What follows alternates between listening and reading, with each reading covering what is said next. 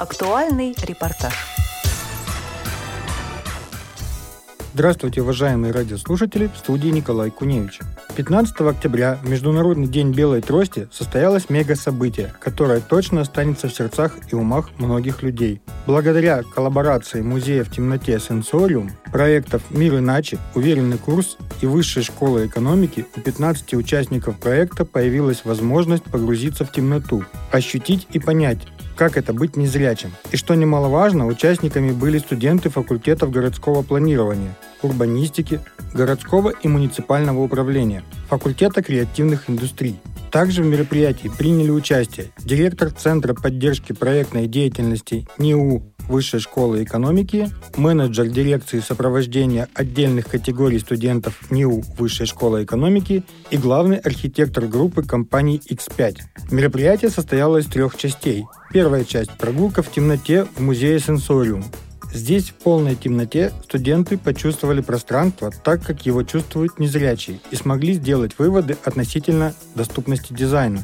О музее подробнее нам рассказала Екатерина Гусева, Добрый день, меня зовут Екатерина Гусева. Я совладелица и директор по развитию музея «Сенсориум». «Сенсориум» находится в Москве, на Старом Арбате, дом 17. Это такая видная локация, и музей наш инклюзивный. Наверное, многие считают это очень смелым шагом, потому что инклюзия — это очень тонкий вопрос, где сплелось много моментов Тут и психология, да, и чувство такта, и чувство жалости бывает, будем честны. Но мы показываем, что инклюзия — это очень здоровая история, основанная на доверии, принятии, на том, что каждый нужен, важен и полезен. В нашем музее незрячие гиды проводят экскурсии в полной эталонной темноте для людей с обычным зрением. Мы первые в мире, насколько я знаю статистику, ее изучала, кто смог адаптировать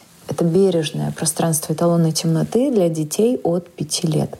Также к нам приходят безусловно, и люди в возрасте, и молодежь семьями. То есть у нас универсальный отдых. Почему я говорю отдых? Потому что, конечно же, верхнеуровнево наш музей, его продукты упакованы в приятное, легкое, но при этом довольно глубокое развлечение, отдых, досуг. Тем не менее, когда человек заходит в музей, попадая в его экспозицию и встречается с незрячим гидом, начинается внутренняя магия осознавание, что люди с особенностями в какие-то моменты могут быть гораздо сосредоточеннее, сильнее, опытнее, мудрее людей с обычным зрением. И это позволяет нам выравнивать отношения да, между обычными людьми к людям с особенностями. Мы занимаемся профилактикой токсичной жалости. Наши гиды — это сильные люди, которые реализуются иногда мощнее, чем люди с обычным зрением. И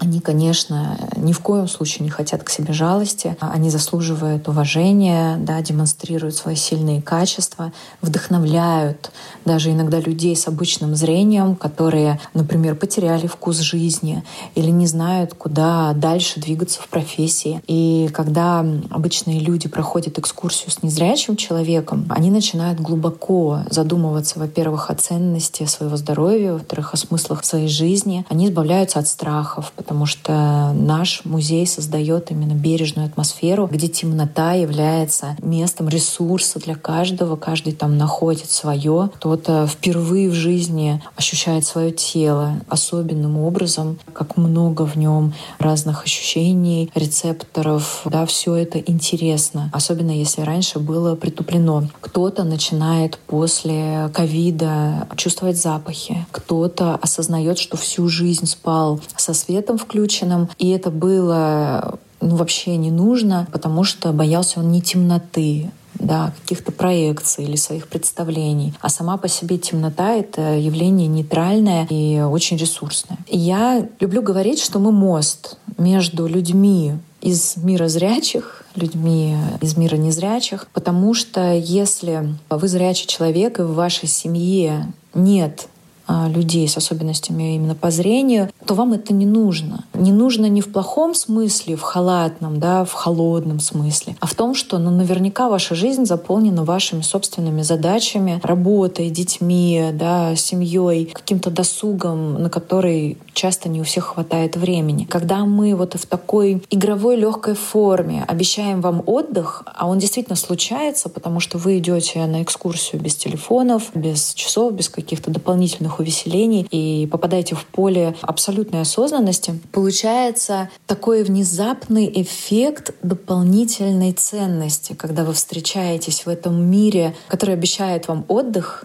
с человеком, который добавляет веса всем вашим эмоциям, ощущениям, в том числе да, спокойно относясь к своим ограничениям, демонстрируя, как он договорился со своими внутренними, возможно, травмами, договорился с той вынужденной адаптацией к привычному для вас миру, научился в нем жить иначе, научился извлекать из него пользу иначе. И это опыт, который постепенно заводит все в более и более глубокий формат. И дальше, когда люди выходят с нашей экскурсии, они все сто процентов уже не будут прежними. Во-первых, они понимают, что это мир близкий. Нету такой пропасти, которую мы себе иногда рисуем. Нету барьеров, чтобы подойти, познакомиться, предложить помощь. Нету ничего страшного, если человек от этой помощи отказался. На Международный день белой трости совместно с проектом «Уверенный курс», МОС-волонтером, вышкой, да, активно студентом проекта участвовали и магазином «Вкусвилл». Сделали специальную экскурсию, да, наша экскурсия, мы ее до этого и после этого будем проводить. Но мне кажется, было знаковой такой кооперацией, когда все названные мною фонды и организации объединились для того, чтобы пройти незрячий маршрут по Арбату с заходом в магазин «Вкусвилл», купить там продукт. То есть зрячие люди шли в связке с незрячими людьми, которые МГУ ВОЗ совместно с проектом «Уверенный курс» организовали. И и, знаете, это был мощный очень опыт, как и для тех, так и для других. Во-первых, мы на всех повязали повязки, и, значит, незрячие люди по отзывам их собственным превратились в зрячих. Общество воспринимало их одинаково и помогало им одинаково. И не было вот как раз этого ощущения, да, что почему-то э, передо мной кланяются, да, а вот этих людей бросают на произвол, потому что сами могут. И Конечно, для незрячих людей это такой тоже опыт быть зрячими, в какой-то степени сравняться.